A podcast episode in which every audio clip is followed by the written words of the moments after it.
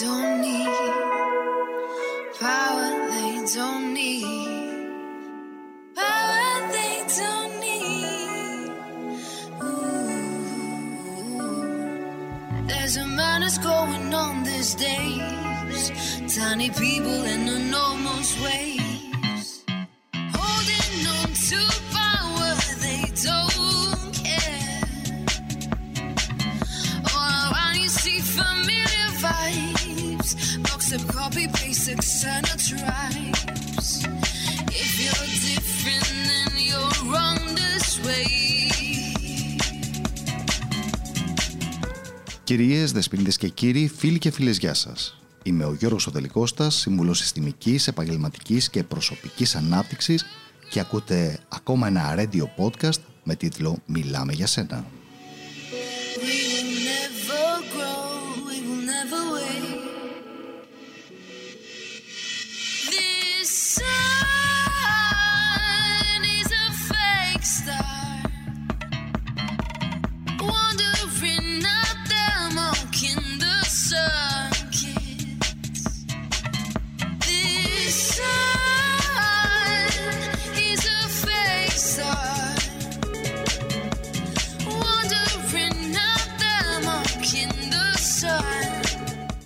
Να θυμίσω ότι αυτή είναι μια εκπομπή φτιαγμένη από εσάς για εσάς. Δηλαδή, στέλνετε τα μηνύματά σας με θέματα ή ερωτήματα που θέλετε να συζητήσουμε στα προσωπικά μου social media, στο facebook, στο George Delikostas ή στη σελίδα Γιώργος Delikostas Άμκε, στο instagram, στο G Delikostas ή αν θέλετε να στείλετε email μπορείτε να το κάνετε στο info.delikostas.gr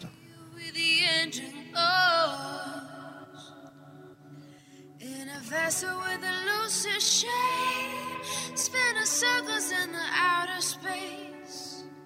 Stare for long and you will never change. Στη συνέχεια παίρνω όλα τα μηνύματά σας, τα ταξινομώ και διαμορφώνω την επόμενη εκπομπή.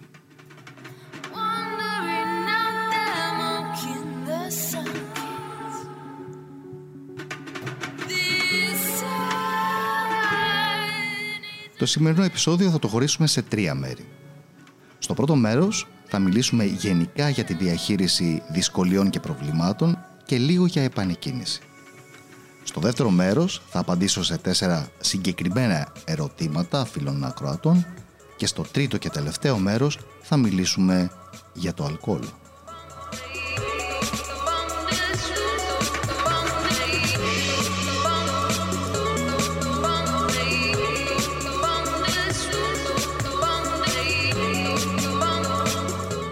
Για να δούμε όμως στην πράξη πώς διαμορφώσατε εσείς και αυτό το επεισόδιο. is a fake star, wandering out there, mocking the sun kids.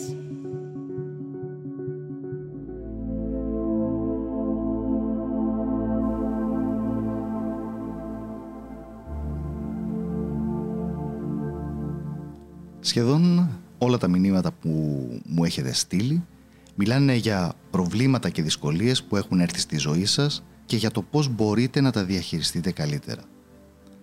Αν και αυτά τα έχω κατηγοριοποιήσει, πριν μπω στη διαδικασία να τα απαντήσω, θα ήθελα να τονίσω κάτι πολύ πολύ βασικό. Τίποτα από όσα συμβαίνουν δεν είναι τυχαίο. Όλα όσα προκύπτουν στη ζωή μας θα έχουμε έλξει ή δημιουργήσει εμείς. Είτε θετικά είναι αυτά, είτε αρνητικά. Δεν έχει σημασία. Έρχονται για να μας διδάξουν ένα μάθημα και να μας βοηθήσουν να δυναμώσουμε.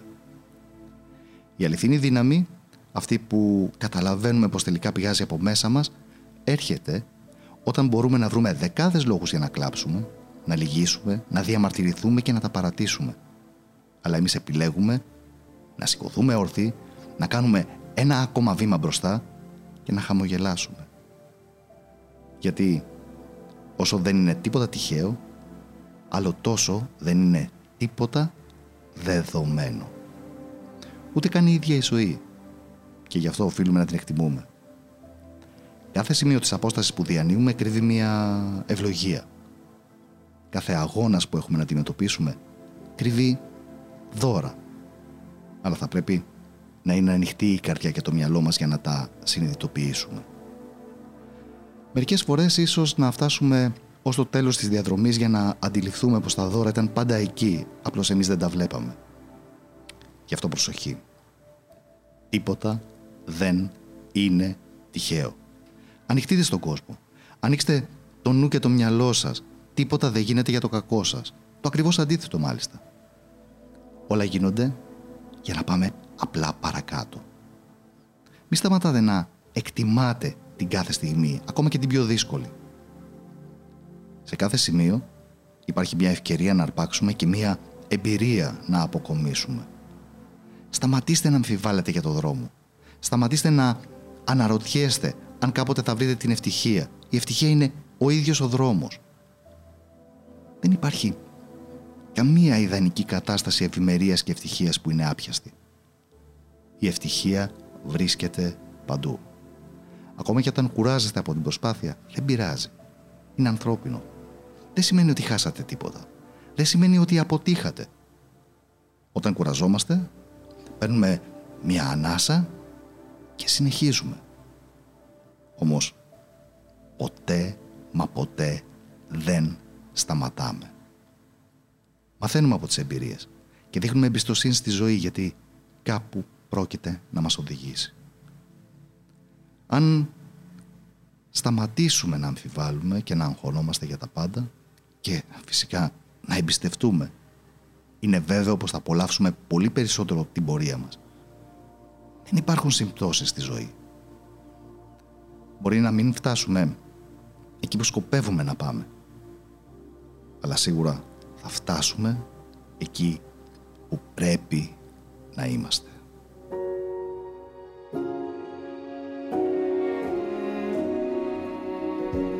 You say, take me on a treasure hunt. I long for something new. Have you heard the fairies when they sing and dance?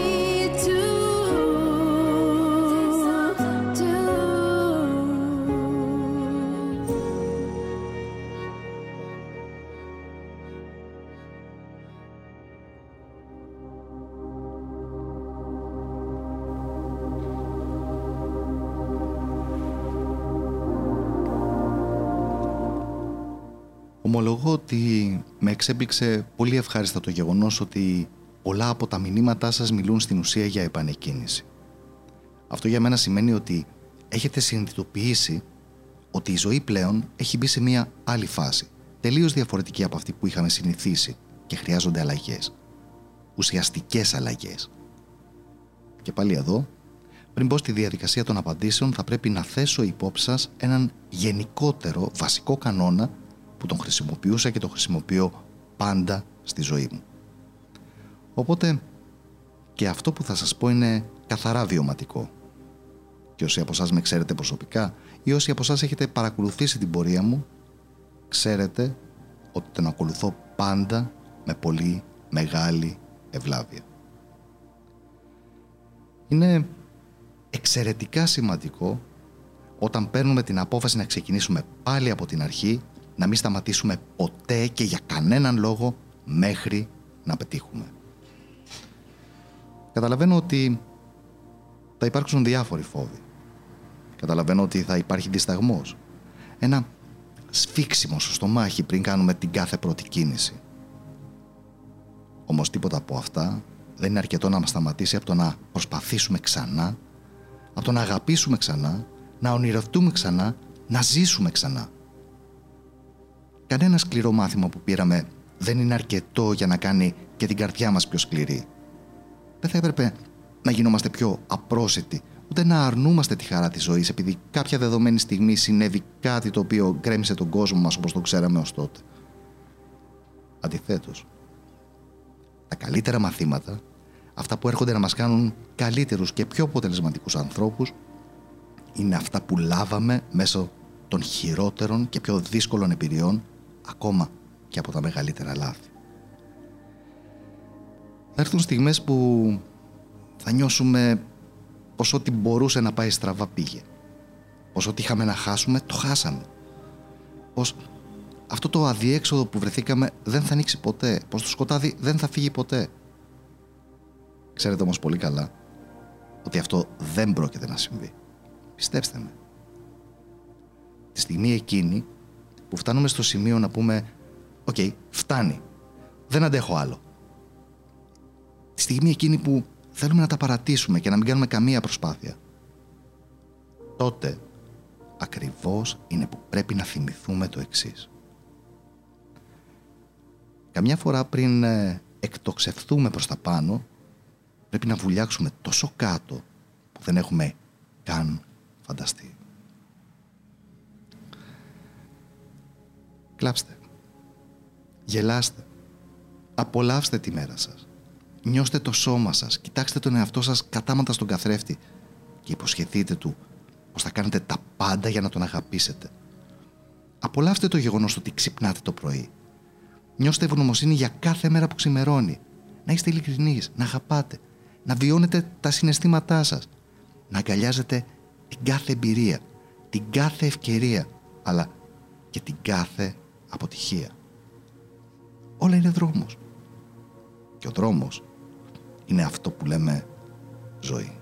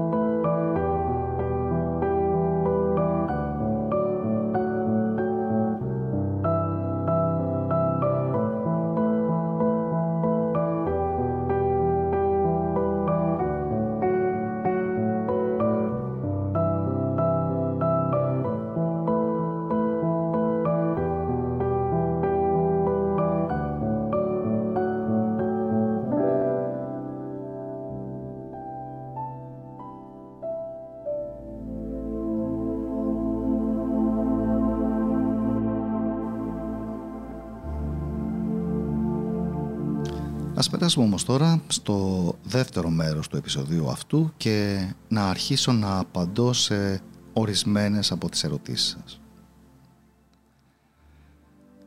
Λίλιαν, Λίλιαν, απογοήτευση γιατί; Οκ, το καταλαβαίνω. Σε απογοητεύει ο άνθρωπός σου, ο φίλος σου, η κοινική καθημερινότητα, η εγωκεντρική κοινωνία. Αλλά ας μην κοροϊδευόμαστε. Πάνω απ' όλα σε απογοητεύει ο ίδιος σου ο εαυτός. Σε ξέρω πάρα πολλά χρόνια. Μια ζωή αυτός ο πόλεμος ανάμεσα σε σένα και στον ίδιο στον εαυτό για το ποιος θα κερδίσει τον τίτλο του καλού, του επιτυχημένου, της άπιαστης τελειότητας, πόσο πάει και απομακρύνεται σαν όνειρο που ξεχνάς όταν ανοίξεις τα μάτια σου. Στο έχω ξαναπεί. Μάταιος αγώνας με σίγουρο το αποτέλεσμα. Απογοήτευση. Και θα σου κάνω για ακόμα μια φορά την ίδια ερώτηση. Μα γιατί δεν κουράστηκες τόσα χρόνια; Μήπως ήρθε η ώρα να πάψεις να προσπαθείς να γίνεις κάτι που ποτέ δεν θα γίνεις, γιατί ποτέ δεν θέλησες να γίνεις; Μήπως εσύ οφείλεις να κάνεις σύμμαχο τον ίδιο στον εαυτό; Αγκαλιάσέ τον. Συμφιλιώσουμε αυτόν. Δείξτε του πόσο αξίζει, χωρίς άλλη προσπάθεια για εντυπωσιασμούς και πράξεις κενές περιεχομένου, χωρίς άλλες ψευδεστήσεις, χωρίς όρια και δισταγμό. Φανερόζου πίσω από τα αδιανά λόγια του αέρα και τις υποσχέσεις δίχως ανταπόκριση. Εσύ μαζί με τον εαυτό σου, τον μοναδικό, τον αυθεντικό. Και τότε θα διαπιστώσεις τι σημαίνει να είσαι ευτυχισμένη με αυτά που ήδη έχεις. Τι σημαίνει να είσαι ευτυχισμένη εσύ με εσένα. Τι σημαίνει αυτό που με έχεις ακούσει να λέω άπειρες φορές; Ότι η ευτυχία είναι θέμα επιλογής. Και η επιλογή αυτή είναι αποκλειστικά στα δικά σου χέρια. Με μεγάλη μου χαρά να απαντήσω σε δύο από τις ε, πολύ πολύ αγαπημένες μου μαθήτριες, την ε, μαμά Γεωργία και την κόρη Χρύσα. Δεν έχει σημασία για πόσο καιρό είχαμε αρνητικά πρότυπα. Δεν έχει σημασία για πόσο καιρό είχαμε μία ασθένεια, μία χάλια σχέση, οικονομικά προβλήματα ή μίσος απέναντι στον εαυτό μας. Μπορούμε να αρχίσουμε να κάνουμε αλλαγές σήμερα. Οι σκέψεις που κάναμε και οι λέξεις που χρησιμοποιούσαμε επανελειμμένα έχουν δημιουργήσει τη ζωή μας και τις εμπειρίες μας μέχρι αυτή τη στιγμή. Παρ' όλα αυτά, αυτός είναι ο παλιός τρόπος σκέψης. Τον κάναμε ήδη. Αυτό που επιλέγουμε όμως να σκεφτούμε και να πούμε σήμερα, αυτή τη στιγμή, θα δημιουργήσει το αύριο και την επόμενη μέρα και την επόμενη εβδομάδα και τον επόμενο μήνα και τον επόμενο χρόνο και ούτω καθεξής. Το σημείο δύναμης είναι πάντα στην παρούσα στιγμή. Εδώ ξεκινάμε να κάνουμε τις όποιες αλλαγές. Μπορούμε να αρχίσουμε να αποδιώχνουμε τις παλιές ανοησίες. Και η πιο παραμικρή αρχή, πίστεψέ με, θα κάνει τη διαφορά. Θυμόσαστε αυτό που έλεγα στα σεμινάρια τότε για το μωρό; Το θυμίζω. Όταν ήσασταν μικροσκοπικό μωρό, ήσασταν αγνή χαρά ήσασταν ε, γεμάτοι αγάπη. Γνωρίζατε πόσο σημαντικές ήσασταν. Νιώθατε πως είστε το κέντρο του σύμπαντος. Είχατε τόσο θάρρος που ζητούσατε αυτό που θέλατε και εκφράζατε τα συναισθήματά σας εντελώς ανοιχτά. Αγαπούσατε τον εαυτό σας στο σύνολό του, κάθε μέρος του σώματός σας, ακόμα και τα κακά σας. Ξέρατε πως ήσασταν τέλειες. Και αυτή είναι η αλήθεια της ύπαρξής σας. Όλα τα υπόλοιπα είναι ανοησίες που μαθαίνουμε και φυσικά μπορούμε να ξεμάθουμε. Όταν ένα μωρό είναι ταραγμένο, εκφράζεται με γοερές κραυγές, καθαρό κλάμα. Δεν αναρωτιέται αν πρέπει ή όχι να κλάψει. Αν το αγκαλιάσει το ταΐσεις, σε μερικά δευτερόλεπτα τέρμα τα δάκρυα. Αν το μωρό είναι θυμωμένο, σε κάνει να το καταλάβεις οπωσδήποτε. Αλλά ακόμα και αυτό το αφήνει να περάσει σύντομα Φαντάζεστε ότι ένα μωρό μπορεί να νιώσει ένοχο για το θυμό του, αν είναι δυνατόν. Τα μωρά το αφήνουν να κυλήσει, να περάσει. Εκφράζονται πλήρως και μετά σταματούν. Τα βρέφη για μένα είναι οι τέλειοι δάσκαλοι και δείχνουν τη σωστή χρήση της ενέργειας. Μάθετε το αυτό και θα μπορέσετε να μεταμορφώσετε κάθε σας συνήθεια. Όσο συχνά έχουμε πει ε, έτσι είμαι ή έτσι είναι. Αυτό που πραγματικά λέμε είναι πως αυτό που πιστεύουμε είναι αληθινό για μας. Συνήθως αυτό που πιστεύουμε είναι απλά η γνώμη κάποιου άλλου που έχουμε δεχτεί και ενσωματώσει στο σύστημα των πεπιθήσεών μας. Ταιριάζει με όλα τα άλλα πράγματα που πιστεύουμε. Αν σαν παιδιά δηλαδή διδαχτήκαμε πως ο κόσμος είναι ένα τρομακτικό μέρος, τότε οτιδήποτε ακούμε που ταιριάζει με αυτή την πεποίθηση θα το δεχόμαστε ως αληθινό. Για παράδειγμα, μην εμπιστεύεσαι τους ξένους. Μην βγαίνεις έξω τη νύχτα. Οι άνθρωποι θα σε ξεγελάσουν και ούτω καθεξής. Από την άλλη πλευρά, αν διδαχτούμε νωρίς στη ζωή μας πως ο κόσμος είναι ένα ασφαλές και χαρούμενο μέρος, τότε θα πιστεύουμε άλλα πράγματα. Όπως ε, η αγάπη βρίσκεται παντού, ή οι άνθρωποι είναι τόσο φιλικοί και τα χρήματα μου έρχονται εύκολα. Η εμπειρία της ζωής μας είναι ο καθρέφτης των πεπιθήσεών μας. Σπάνια καθόμαστε να αμφισβητήσουμε τις πεπιθήσεις μας. Για παράδειγμα, θα μπορούσαμε να, να αναρωτηθούμε γιατί πιστεύω πως είναι δύσκολο για μένα να μάθω; Ισχύει αυτό πραγματικά; Αληθεύει για μένα τώρα; Από πού προήλθε αυτή η πεποίθηση; Εξακολουθώ και την έχω απλά επειδή ο δάσκαλός μου της πρώτης τάξης δημοτικού το επαναλάμβανε ότι συνέχεια θα ήμουν καλύτερα αν το απέριπτα. Σταματήστε για ένα λεπτό και συγκροτήστε τη σκέψη σας. Τι σκέφτεστε αυτή τη στιγμή; Αν οι σκέψεις διαμορφώνουν τη ζωή και τις εμπειρίες σας, θα θέλατε αυτή η σκέψη που κάνετε τώρα να γίνει η αλήθεια για σας; Αν είναι μια σκέψη ανησυχίας, θυμού, οδύνης ή εκδίκησης που πιστεύετε πως ε, ε, σας εκφράζει αυτή τη στιγμή, πώς θεωρείτε ότι η σκέψη αυτή θα επιστρέψει σε εσάς; Ό,τι στέλνουμε προς τα έξω, νοητικά ή λεκτικά, επιστρέφει σε μας με την ίδια μορφή. Αφιερώστε λίγο χρόνο και ακούστε τα λόγια που λέτε.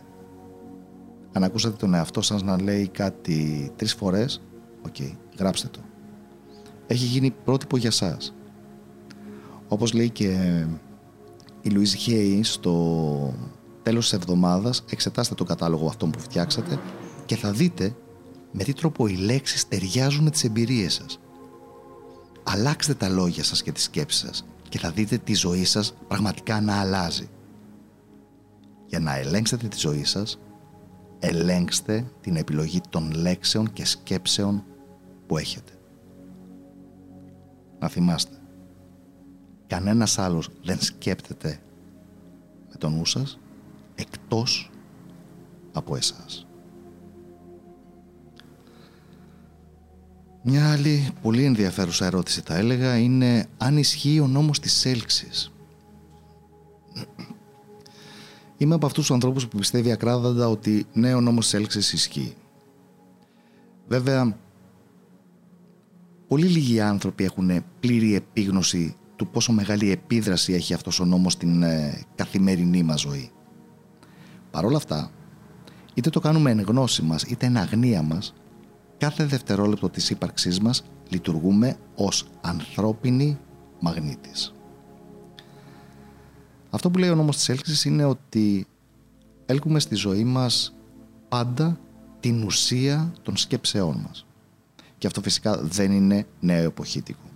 Ούτε είναι μια τεχνική που την χρησιμοποιούν κάποιοι επιτίδοι για να πλουτίσουν στις πλάτες κάποιων ε, αδαών ανθρώπων έχει επιστημονικό υπόβαθρο και εξηγείται πλήρως με την ε, κβαντομηχανική. Παρ' όλα αυτά, για να μην σας μπλέξω με επιστημονικές θεωρίες, θα σας το πω πάρα πολύ απλά. Έχει αποδειχθεί ότι τα πάντα είναι ενέργεια.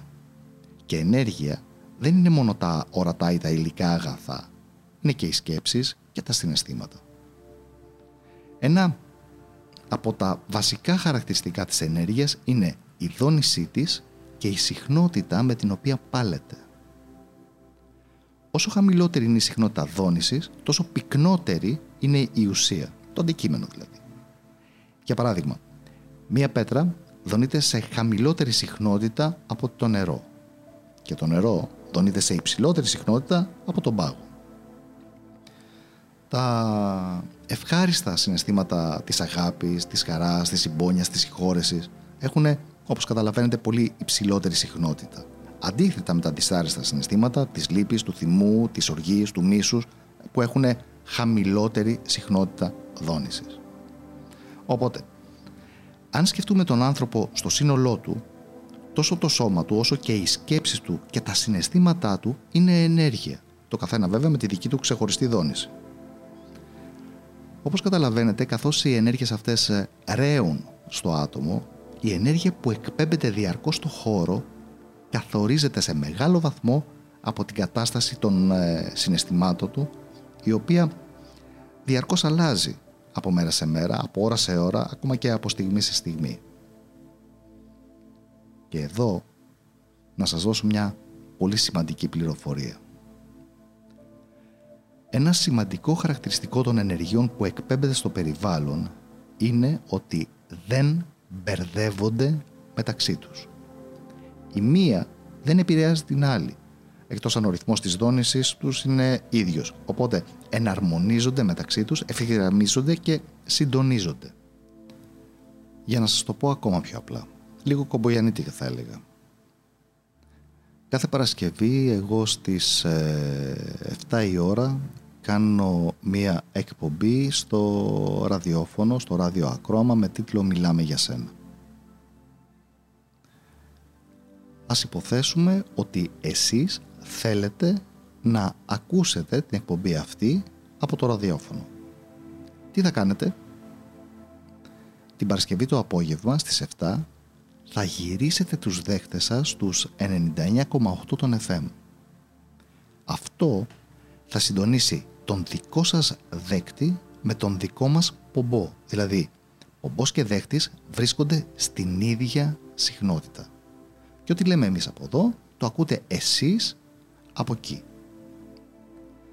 Στην περίπτωση του νόμου της έλξης, ο καθένας από εμάς είναι και ο πομπός και ο δέχτης. Ο καθένας από εμάς εκπέμπει μία συχνότητα, το σύμπαν, ο Θεός, όπως θέλετε πέστε το, το εισπράττει και επιστρέφει σε εμάς το αντικειμενικό ισοδύναμό της. Είναι τόσο απλό.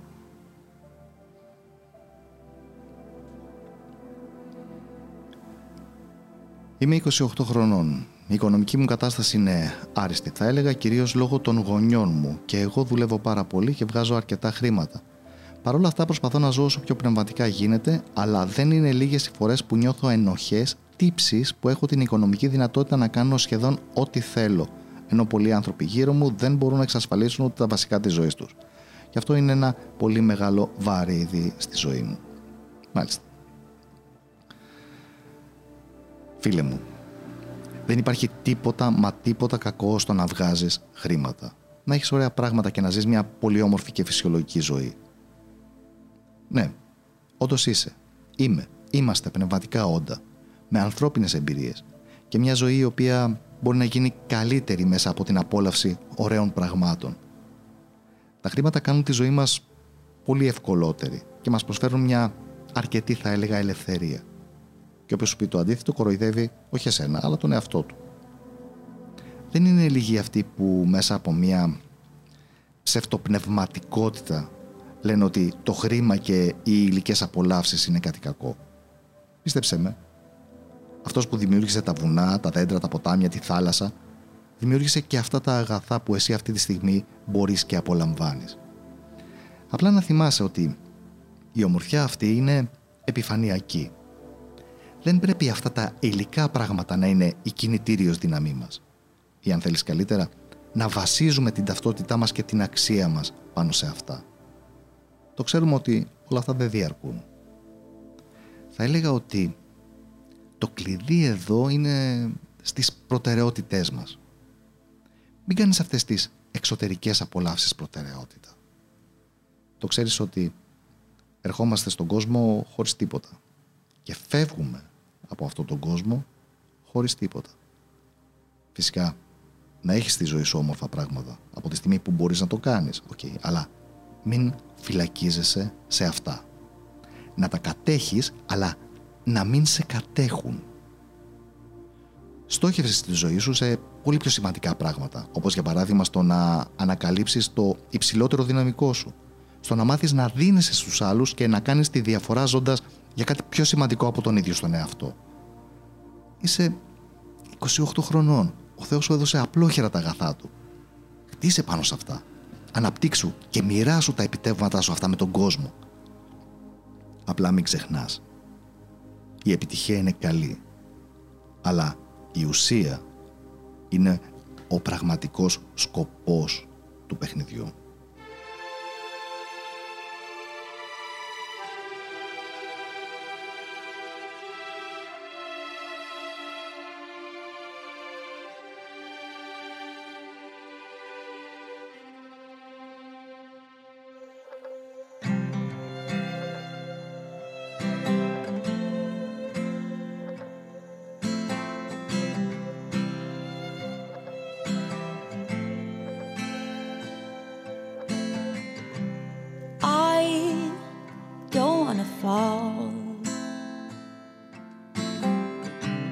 my eyes and not pretend at all.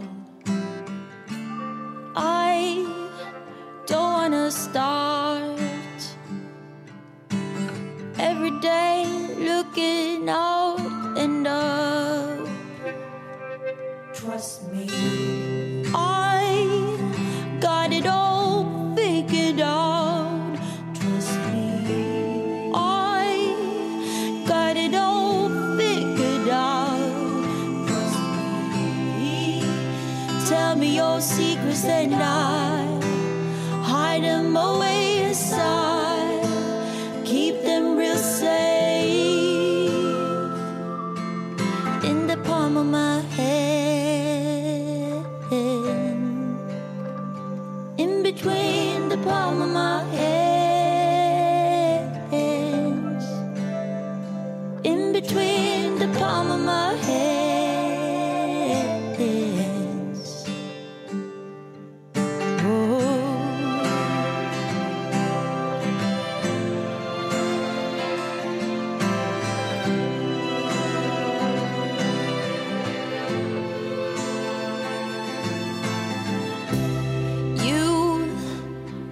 understand.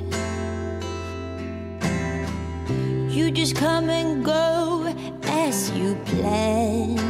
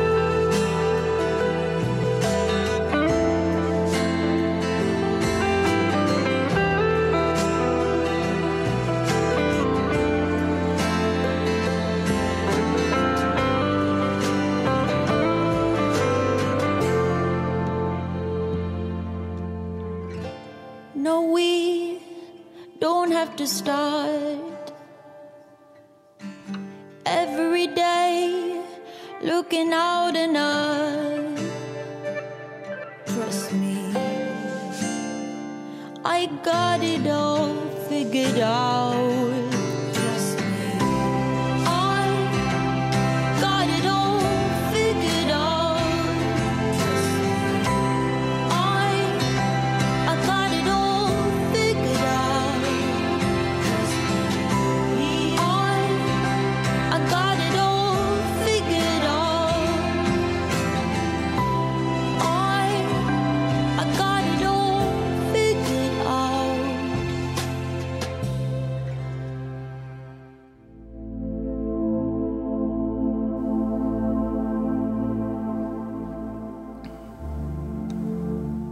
Ας περάσουμε στο τρίτο και τελευταίο μέρος του επεισοδίου αυτού που θα μιλήσουμε για το αλκοόλ.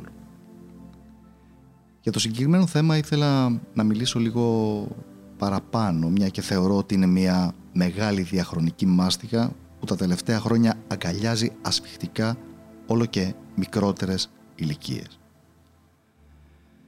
Ο αλκοολισμός είναι μια χρόνια και εξελικτική πάθηση η οποία αφορά σε προβλήματα ελέγχου της κατανάλωσης αλκοόλ και σε αδυναμία διακοπής ακόμα και όταν υπάρχουν σοβαρές επιπτώσεις. Παρατηρείται σωματική εξάρτηση με την κατανάλωση όλο και μεγαλύτερης ποσότητας για την επίτευξη του ίδιου αποτελέσματος ενώ ένας αλκοολικός βιώνει συμπτώματα στέρησης όταν απέχει από την κατανάλωση. Αυτό που θέλω να συνειδητοποιήσετε εδώ είναι ότι είναι πιθανό να έχει κανείς προβλήματα με το αλκοόλ χωρίς να έχει φτάσει σε σημείο αλκοολισμού. Τα προβλήματα αυτά αφορούν ε, στην υπερβολική κατανάλωση και στις επιπτώσεις στην καθημερινή ζωή χωρίς να υπάρχει απαραίτητα εξάρτηση από το αλκοόλ. Είναι αυτό που οι ειδικοί ονομάζουν επεισοδιακή υπερκατανάλωση αλκοόλ αλόγιστη δηλαδή η κατανάλωση με σκοπό τη μέθη ή η υπερκατανάλωση σε μια συγκεκριμένη περίσταση. Και αυτή η περίπτωση ενέχει τους ίδιους κινδύνους και οδηγεί στις ίδιες κοινωνικές συνέπειες με τον αλκοολισμό. Όσο μεγαλύτερη είναι η κατανάλωση, τόσο μεγαλύτερος είναι και ο κίνδυνος. Η επεισοδιακή υπερκατανάλωση στους νέους μπορεί να οδηγήσει στην εμφάνιση αλκοολισμού, όπως καταλαβαίνετε, σε πολύ μικρότερη ηλικία. Προσωπικά πιστεύω ότι εάν κάποιος πάσχει από αλκοολισμό δεν είναι σε θέση να περιορίσει ή να εξαλείψει το πρόβλημα χωρίς εξωτερική βοήθεια. Και επίσης καλό είναι να θυμάστε ότι αναπόσπαστο κομμάτι του αλκοολισμού είναι η άρνηση του προβλήματος. Ας δούμε όμως πώς μπορούμε να καταλάβουμε ότι κάποιος έχει προβλήματα με το αλκοόλ. Αδυναμία περιορισμού της ποσότητας αλκοόλ που καταναλώνεται. Ισχυρή ανάγκη για κατανάλωση αλκοόλ. Ε, ανοχή στο αλκοόλ και επακόλουθη ανάγκη κατανάλωσης όλο ένα μεγαλύτερης ποσότητας για την επίτευξη του ίδιου αποτελέσματος. Κατανάλωση αλκοόλ στο σπίτι, ενώ χωρίς παρέα ή ειδική περίπτωση. Και απόκρυψη του γεγονότος. Παραδείγματος χάρη, ε, λίγο αλκοόλ το βράδυ μετά τη δουλειά έτσι για να χαλαρώσω λίγο. Ε, στερητικό σύνδρομο με συμπτώματα όπως ε, η ναυτία, η εφίδρωση και τα ρίγη. Απολία μνήμης όσον αφορά συζητήσεις και ανηλυμένες υποχρεώσεις. Συστηματική κατανάλωση σε ορισμένες περιστάσεις και ενόχληση εάν δεν τηρείται το τελετουργικό. Ε, ευερεθιστότητα όταν πλησιάζει η συνήθις ώρα κατανάλωσης αλκοόλ, ιδιαίτερα αν αυτό δεν είναι άμεσα διαθέσιμο. Μπουκάλια αλκοόλ σε περίεργα μέρη του σπιτιού ή στο χώρο εργασίας ή ακόμα και στο αυτοκίνητο. Προβλήματα με τον νόμο, με τους φίλους ή την οικογένεια, οικονομικά, επαγγελματικά προβλήματα, λόγω του ποτού εννοώ πάντα, ε ε, απώλεια ενδιαφέροντος σχετικά με κάποια δραστηριότητα ή ενασχόληση που ήταν ευχάριστη στο παρελθόν; Η εμφάνιση ορισμένων από τα παραπάνω συμπτώματα θα έλεγα δεν σημαίνει απαραίτητα αλκοολισμό. Ωστόσο, οι συνέπειές τους για την υγεία μπορεί να είναι καταστροφικές. Ο Χαράλαμπος ρωτάει, είναι ο αλκοολισμός ασθένεια; Ναι Χαράλαμπε, ο αλκοολισμός είναι ασθένεια. Ο διακαή πόδος που αισθάνεται ο αλκοολικός για το ποτό μπορεί να είναι τόσο δυνατός όσο δυνατή είναι η ανάγκη για φαγητό ή νερό και επιπλέον ο αλκοολικός θα συνεχίσει να πίνει άσχετα αν αυτό του προκαλεί σημαντικά οικογενειακά ή νομοθετικά προβλήματα, ακόμα και σημαντικά προβλήματα υγείας. Όπως πολλές άλλες ασθένειες, ο αλκοολισμός είναι χρόνιος, που σημαίνει ότι διαρκεί σε όλη τη ζωή του ατόμου. Συνήθως ακολουθεί μια προδιαγεγραμμένη πορεία και έχει συμπτώματα. Το ρίσκο για να αναπτύξει κάποιος αλκοολισμό επηρεάζεται από τα γονίδια του ατόμου και φυσικά από τον τρόπο ζωής του. Η Ελένη ρωτάει, είναι ο αλκοολισμός κληρονομικός; Hm. Η έρευνα έχει αποδείξει ότι ο κίνδυνος ανάπτυξης αλκοολισμού διακατέχεται στις οικογένειες με ιστορικό αλκοολισμό. Τα γονίδια που κληρονομεί ένα άτομο εξηγούν κατά κάποιο τρόπο το φαινόμενο αυτό, αλλά ο τρόπος ζωής αποτελεί επίσης ένα πολύ πολύ σημαντικό παράγοντα. Τα τελευταία χρόνια πολλοί ερευνητές προσπαθούν να εντοπίσουν ποια συγκεκριμένα γονίδια τοποθετούν τους ανθρώπους σε υψηλό κίνδυνο πρόκλησης αλκοολισμού. Παρ' όλα αυτά, σημαντικοί παράγοντες στον αλκοολισμό είναι ε, και οι φίλοι μας, είναι το στρες στη ζωή μας, αλλά και η πόσο εύκολη πρόσβαση έχουμε στο αλκοόλ. Βέβαια εδώ να τονίσω ότι κίνδυνος δεν σημαίνει πεπρωμένο. Προσέξτε το αυτό. Το γεγονός ότι υπάρχει προϊστορία αλκοολισμού στην οικογένεια δεν σημαίνει αυτόματα ότι το παιδί ενός αλκοολικού γονιού θα γίνει αλκοολικό. Πολλοί άνθρωποι αναπτύσσουν αλκοολισμό χωρίς κανένα ιστορικό. Με την ίδια έννοια, δεν γίνονται αλκοολικά όλα τα παιδιά μιας αλκοολικής οικογένειας. Γνωρίζοντας όμως ότι ο κίνδυνος ανάπτυξης αλκοολισμού υπάρχει στις οικογένειες με ιστορικό, είναι σημαντικό για να προστατέψει κανείς τον εαυτό του να λάβει σχετικά μέτρα με το αλκοόλ. Ρωτάει ο Δημήτρης, ε, μπορεί ο αλκοολισμός να γιατρευτεί; Ακόμα κι αν ένας αλκοολικός δεν έχει πιει για μεγάλο χρονικό διάστημα μπορεί να υποτροπιάσει ανά πάσα στιγμή. Το να μην πίνει είναι η ασφαλέστερη πορεία για τους περισσότερους ανθρώπους με ιστορικό αλκοολισμό. Το μυστικό για την ιασή του θα έλεγα είναι να βρεθεί και να αντιμετωπιστεί η ουσιαστική που τον την ε, οδήγησε στη λύση του αλκοόλ ως ε, ανακουφιστικό μέσο. Οι σύνηθες αιτίες μπορεί να είναι η συστολή, η συνεχής απόρριψη, ο θυμός, ο πόνος και διάφορα άλλα. Ο Γιάννης ρωτάει, μπορεί να εφαρμοστεί θεραπεία για τον αλκοολισμό και τι είδους; Ναι, μπορεί. Τα προγράμματα θεραπείας αλκοολισμού χρησιμοποιούν ταυτόχρονα συμβουλευτική και φαρμακευτική θεραπεία για να βοηθήσουν το άτομο να σταματήσει να πίνει. Η θεραπεία έχει βοηθήσει πραγματικά πάρα πολλούς ανθρώπους, το ξέρω στην πράξη, να σταματήσουν το ποτό και να ξαναχτίσουν ξανά τη ζωή τους. Η Δήμητρα ρωτάει αν ένας αλκοολικός δεν επιθυμεί να βοηθηθεί τι μπορούμε να κάνουμε. Σε έναν αλκοολικό δεν μπορεί να του επιβληθεί βοήθεια με το ζόρι. Εκτός βέβαια από ορισμένες περιπτώσεις, όπως για παράδειγμα αν προκαλέσει μια τροχαία παράβαση ή συλληφθεί και σαν αποτέλεσμα αυτό του επιβληθεί από το δικαστήριο να ακολουθήσει αγωγή. Δεν θα πρέπει όμως να περιμένουμε εμείς να συμβεί κάτι ακραίο προκειμένου να ενεργήσουμε. Πολλοί ειδικοί πάνω στο θέμα αυτό προτείνουν ε, τα εξής προκειμένου να βοηθήσουμε κάποιον αλκοολικό να αναζητήσει βοήθεια. Το πρώτο, σταματήστε να το συγκαλύπτετε. Τα μέλη μιας οικογένειας εμφανίζουν συνήθως δικαιολογίες για να συγκαλύψουν και να προστατεύσουν τον ε, αλκοολικό από τα αποτελέσματα της κατανάλωσης του ποτού. Είναι πάρα πολύ σημαντικό να σταματήσουν να τους καλύπτουν ούτως ώστε ο αλκοολικός να δεχθεί όλες τις επιπτώσεις της ενέργειάς του. Δεύτερον, σχεδιάστε την παρέμβασή σας. Η καλύτερη στιγμή για να μιλήσετε στον πότη είναι ακριβώς μετά από ένα πρόβλημα που έχει δημιουργηθεί που σχετίζεται με την κατανάλωση του ποτού. Όπως παράδειγμα μετά από μια σοβαρή οικογενειακή αντιπαράθεση ή μετά από ένα ατύχημα. Διαλέξτε μια στιγμή που θα είναι νυφάλιος, όπου και οι δυο σας θα είστε ήρεμοι και επιπλέον θα έχετε τη δυνατότητα να μιλήσετε, προσέξτε, ιδιαιτέρως.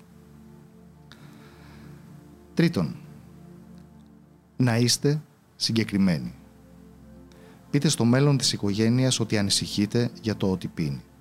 Χρησιμοποιήστε παραδείγματα που δείχνουν με ποιους τρόπους το ότι πίνει έχει δημιουργήσει προβλήματα, συμπεριλαμβανομένων των πιο πρόσφατων περιστατικών. Πολύ σημαντικό αυτό.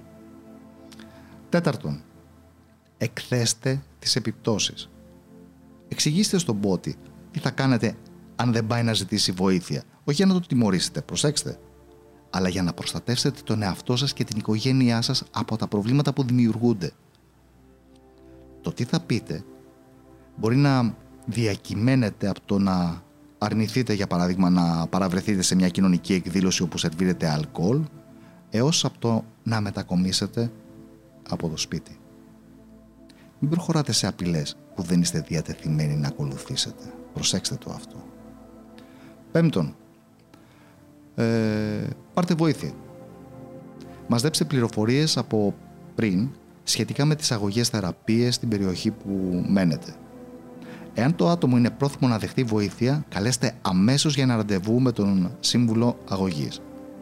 Προσφεθείτε να το συνοδεύσετε στην πρώτη επίσκεψή του εκεί, στο πρόγραμμα της θεραπείας ή στην ε, συγκέντρωση στους ε, ανώνυμους αλκοολικούς. Έκτον, καλέστε έναν φίλο. Εάν το μέλος που πίνει εξακολουθεί να αρνείται να λάβει βοήθεια, καλέστε έναν φίλο του να μιλήσει χρησιμοποιώντας τα ίδια προηγούμενα βήματα που προαναφέραμε. Αν υπάρχει κάποιος φίλος που έχει συνέρθει από τον αλκοολισμό, μπορεί να αποβεί πραγματικά πολύ πιστικός. Αλλά και πάλι, αν δεν υπάρχει, οποιοδήποτε άτομο που ενδιαφέρεται πραγματικά για τον την φίλο-φίλη και δεν κρίνει τις καταστάσεις, μπορεί να είναι πάρα πολύ βοηθητικός. Η παρέμβαση πολλών ατόμων για πολλές φορές είναι συχνά σημαντική για να μεταπίσει τον αλκοολικό να αναζητήσει βοήθεια. Έβδομον, δυναμώστε με συνένωση. Με τη βοήθεια ενός επαγγελματία υγείας, μερικές οικογένειες συμπράττουν. Συμμετέχουν μαζί με άλλους συγγενείς και φίλους, σαν γκρουπ θα έλεγα, για να αποτρέψουν τον πότη από τον απχή. Αυτή η προσέγγιση βέβαια θα πρέπει μόνο να δοκιμαστεί κάτω από την καθοδήγηση ενός επαγγελματία υγείας που εξειδικεύεται σε αυτό το είδους τις ομαδικές παρεμβάσεις. 8. Δεχτείτε υποστήριξη. Είναι απαραίτητο να θυμόμαστε ότι δεν είμαστε μόνοι μας.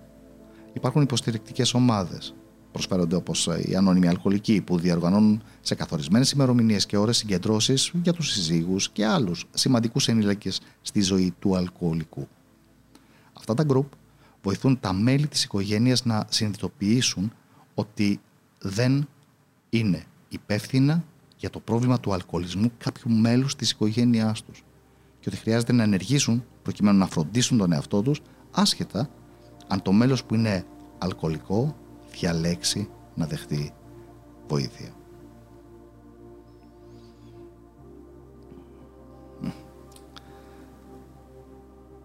Εδώ θα ήθελα να απευθυνθώ σε έναν φίλο ο οποίος ήδη είναι αλκοολικός, το ξέρει, αλλά παρόλα αυτά θεωρώ ότι δεν κάνει κάτι για να αλλάξει την κατάστασή του. Λέει ότι απλά δεν μπορεί. Φίλε μου, εσύ είσαι υπεύθυνος για τη ζωή σου. Και αν περιμένεις κάποιον ή κάτι να έρθει για να σε σώσει, να σε βγάλει από την κατάσταση που είσαι σήμερα, απλά χάνεις το χρόνο σου. Πίστεψέ με, κανένας δεν μπορεί να καταλάβει αν υποφέρεις, πόσο υποφέρεις, αν πονάς, πόσο πονάς, αν δεν έχεις χρήματα να πληρώσεις τους λογαριασμούς σου, αν νιώθεις μόνος σου, εάν έχεις προβλήματα με την οικογένειά σου, με τους φίλους σου, με τη δουλειά σου, αν νιώθεις ότι βρίσκεσαι σε αδιέξοδο και ούτω καθεξής. Σκέψου πόσο χρόνο την ημέρα σπαταλάς στο να γκρινιάζεις για πράγματα που δεν έχεις, για προβλήματα που αντιμετωπίζεις. Σκέψου πόσο χρόνο την ημέρα σπαταλάς στο να εστιάζεις σε πράγματα και καταστάσεις που δεν είναι στο δικό σου χέρι να αλλάξεις. Και τι κάνεις, ρίχνεις την ευθύνη για το χάλι στην κοινωνία, στην πολιτική, στους γονείς σου, στη γυναίκα σου, στον προϊστάμενό σου, σε μια παγκόσμια κυβέρνηση που σε θέλει υποδουλωμένο και ούτω καθεξής. Και από το πρωί που ξυπνάς μέχρι το βράδυ που θα πέσει για ύπνο, γκρινιάζει, παραπονιέσαι, μιζεριάζεις. Σύνελθε. Ο μόνος που μπορεί να καταλάβει πραγματικά την κατάσταση που βρίσκεσαι σήμερα είσαι εσύ. Και ο μόνος που μπορεί να την αλλάξει είσαι εσύ. Γιατί μόνο εσύ έχεις την ευθύνη να πας στη ζωή σου πιο μπροστά και κανένας άλλος. Και να είσαι σίγουρος ότι μπορείς να το κάνεις, μια και η δύναμη βρίσκεται μέσα σου.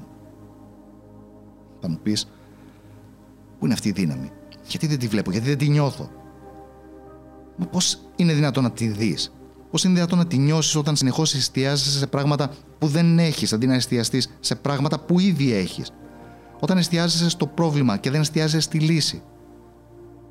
Ξέρω, θα μου πεις ότι δεν καταλαβαίνω. Δεν υπάρχει λύση, βρίσκεσαι σε αδιέξοδο. Αν συνεχίσεις να κάνεις συνεχώς τα ίδια πράγματα περιμένοντας να πάρεις διαφορετικά αποτελέσματα, όντως βρίσκεσαι σε αδιέξοδο. Αυτή είναι η αλήθεια.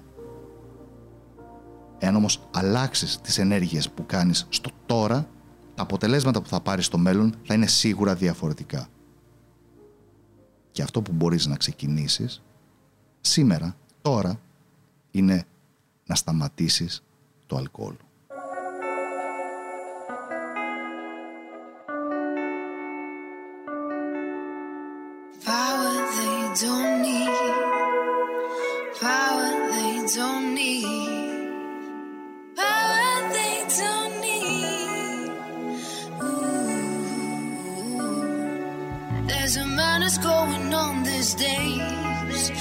Tiny people in enormous ways, holding on to power they don't care. All around you see familiar vibes, box of copy paste external tribes. If you're different, then you're wrong this way. Και με αυτά και με εκείνα φτάσαμε και στο τέλος της σημερινής μας εκπομπής. Να ευχαριστήσω όλους και όλες εσάς που ήσασταν και σήμερα μαζί μας.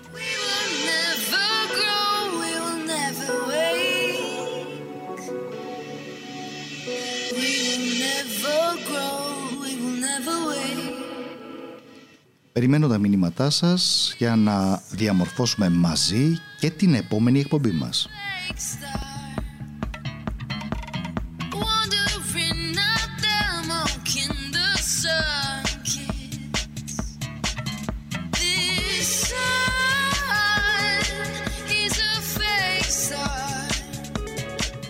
Ανανεώσουμε λοιπόν το ραντεβού μας για την ε, επόμενη εβδομάδα και να ευχηθώ σε όλους να έχετε μια καλή και ευλογημένη συνέχεια σε ό,τι και να κάνετε. Να απολαμβάνετε τη ζωή σας.